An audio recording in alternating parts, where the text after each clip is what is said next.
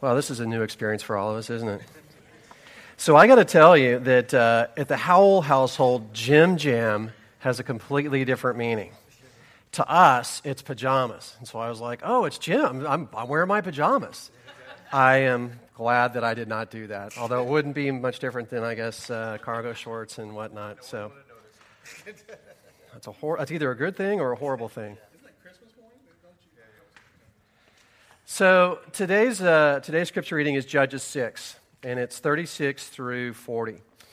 Gideon said to God, If you save Israel by my hand, as you have promised, uh, look, I will place a wool fleece on the threshing floor. If there is dew only on the fleece, and all the ground is dry, then I will know that you will save Israel by my hand. As you said, and that is what happened. Gideon rose early the next day. He squeezed the fleece and wrung out the dew a bowl full of water. Then Gideon said to God, Do not be angry with me. Let me, just, let me ask just one more request.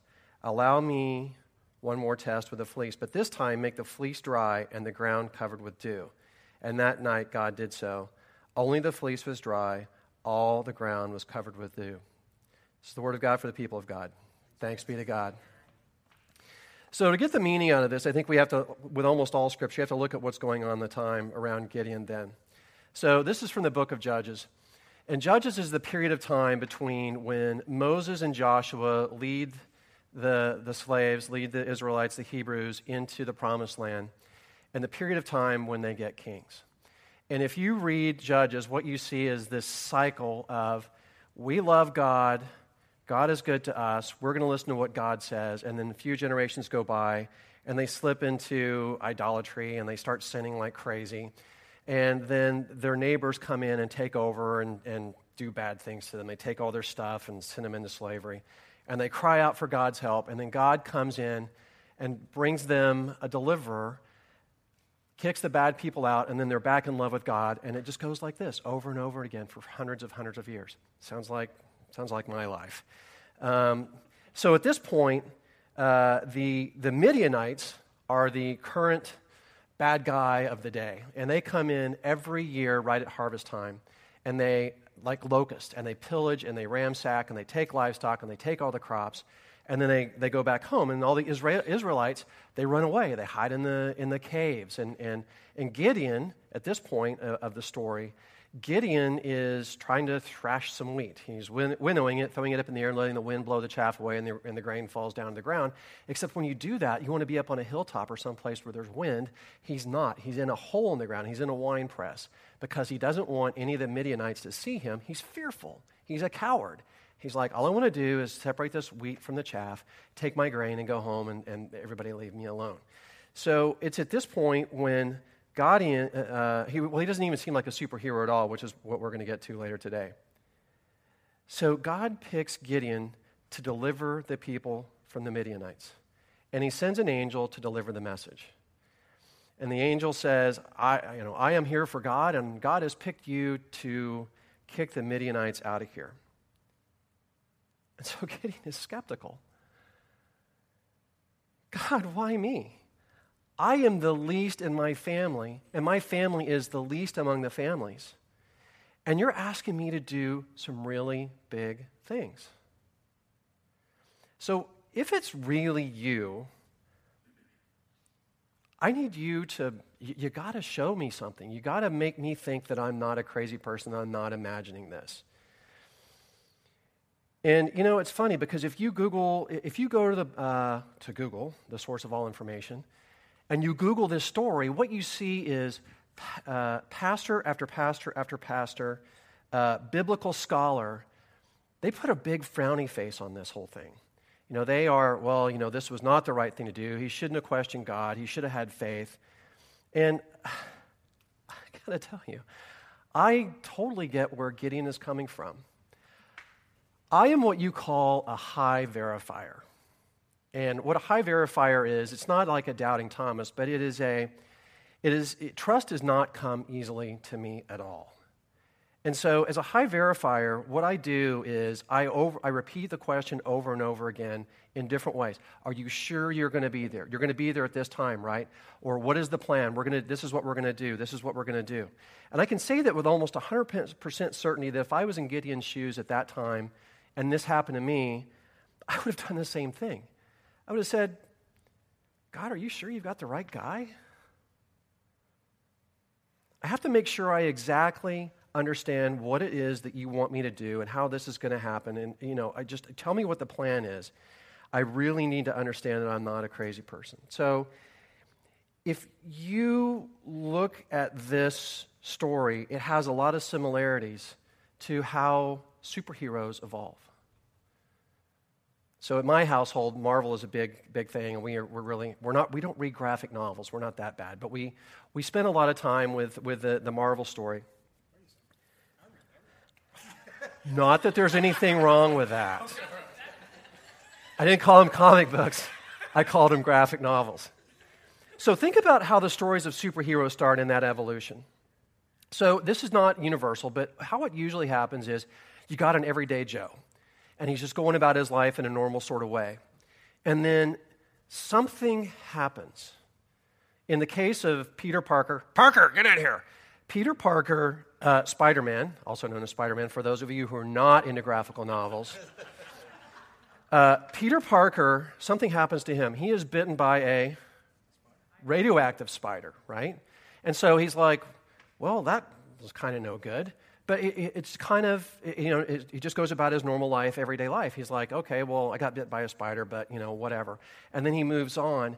And then in the, in the evolution of a superhero, what happens next is something catalyzes their special power. Like uh, a baby stroller rolling down the hill towards a train and, and the, the person jumps in front of it and saves them. Or, um, you know, whatever. I mean, there's, there's hundreds of different stories. But, but something happens and they go, wow, what was that? And then the first thing they do is they deny it. They deny it to everyone around them. Did you see that? Did you see what you did? And they say, no, you know, but they deny it to themselves right? And so they deny, they deny, they deny, they deny, they deny. And then what happens eventually is they come to accept something has happened.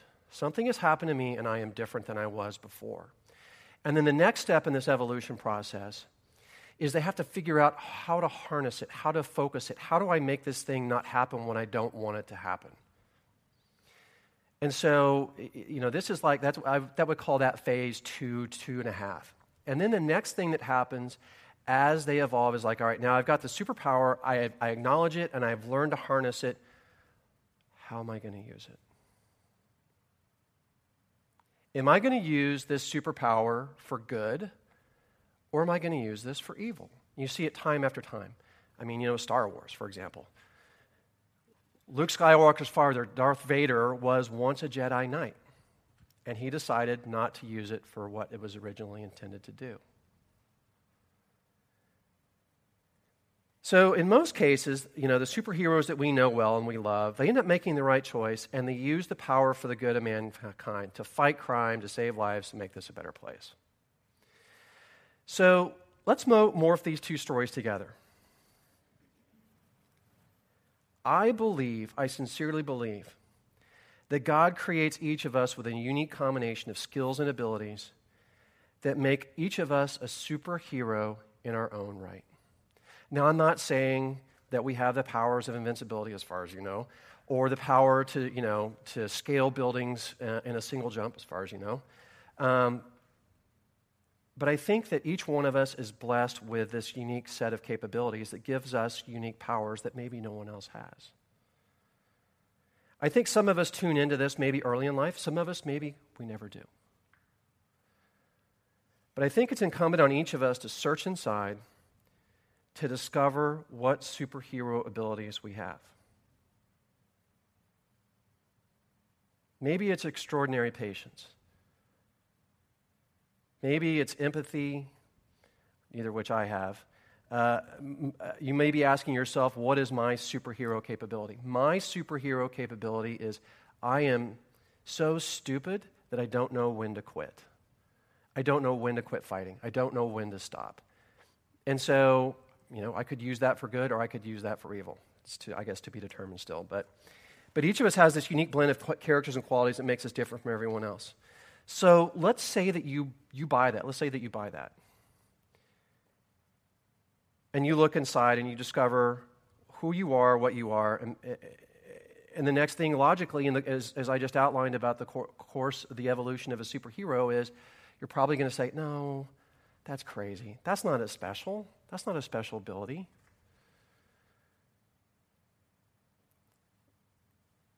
And you tell yourself that what you see and what you feel isn't real. And then let's say you move past that and you, and you, you search for your inner power and you acknowledge it. What you have to do next is you have to harness it. You have to figure out how do I focus this ability and then how am I going to use it? And ultimately, that's the real question. This ability, am I going to use this for my own selfish gain? Am I going to squander it? Or am I going to use this ability or abilities for the purposes that God gave them to me to use them for? So let's circle back to Gideon. The angel visits him and tells them he has been chosen, that he is special. He scoffs, he denies it, he denies he's the right person, then he accepts it. And then he chooses to move forward with the mission that God gave him. So, the mission that God gave him was to kick the Midianites. Midianites I looked it up. It is not a, a, floor, a floor, floor covering, it is not a countertop. Actually, a group of people. Midianite. I want some Midianite in my kitchen. so, as they move towards battle, God throws them a curveball. So Gideon has done what God has asked him. He's like amassed this huge group of guys. He's got like 32,000 guys, and he's like, let's go. And they're marching off to battle, and God goes, wait, wait, wait, wait, wait, wait, wait a second, wait a second. You got too many guys. Because if you go and you win with this many guys, you know what you guys are going to think? You're going to think this victory is yours. It's not your victory, it's mine. So, Gideon what you got to do is get rid of some of these guys. And here's how I want you to do it I want you to go to them and I want you to say, Any of you guys that are afraid, you can just go home. And so they go, Oh, okay. And so a whole bunch of them leave. And so now he's down to 10,000 guys. And he's like, Okay, let's go. And God says, No, you still got too many guys.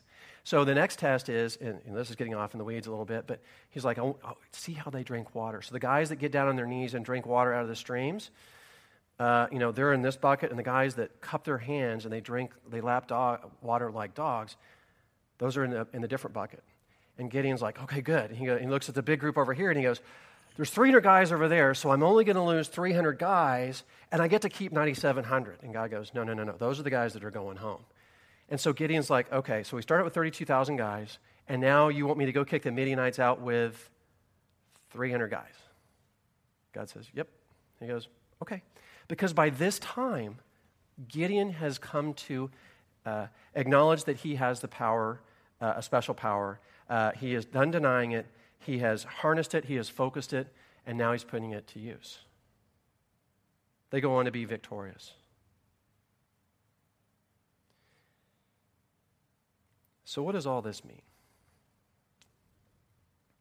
Now, some of you might say, I'm completely full of it. I've been accused of that, and people think that all the time. Uh, you may be telling yourself, I'm not a superhero. That's crazy. I could be wrong. Maybe I am wrong. But what if I'm right? What if there is a superhero in each one of us? Don't you want to know that? So here's your call to action. In the next week or so, what I want you to do is I want you to spend five, ten minutes tops. Maybe before you go to sleep or just after you wake up in a quiet place, and I want you to silence your head and I want you to calm your heart. It's not even really a prayer. It's like, think of it like you're going to ask God to show you it's like, um, it's like when James Bond goes down to Q's lab and he goes, Show me the cool stuff that you have. And Q goes, Well, I've got this and I've got this. It's exactly that. God is going to say, Well, let me show you what it is I've given you.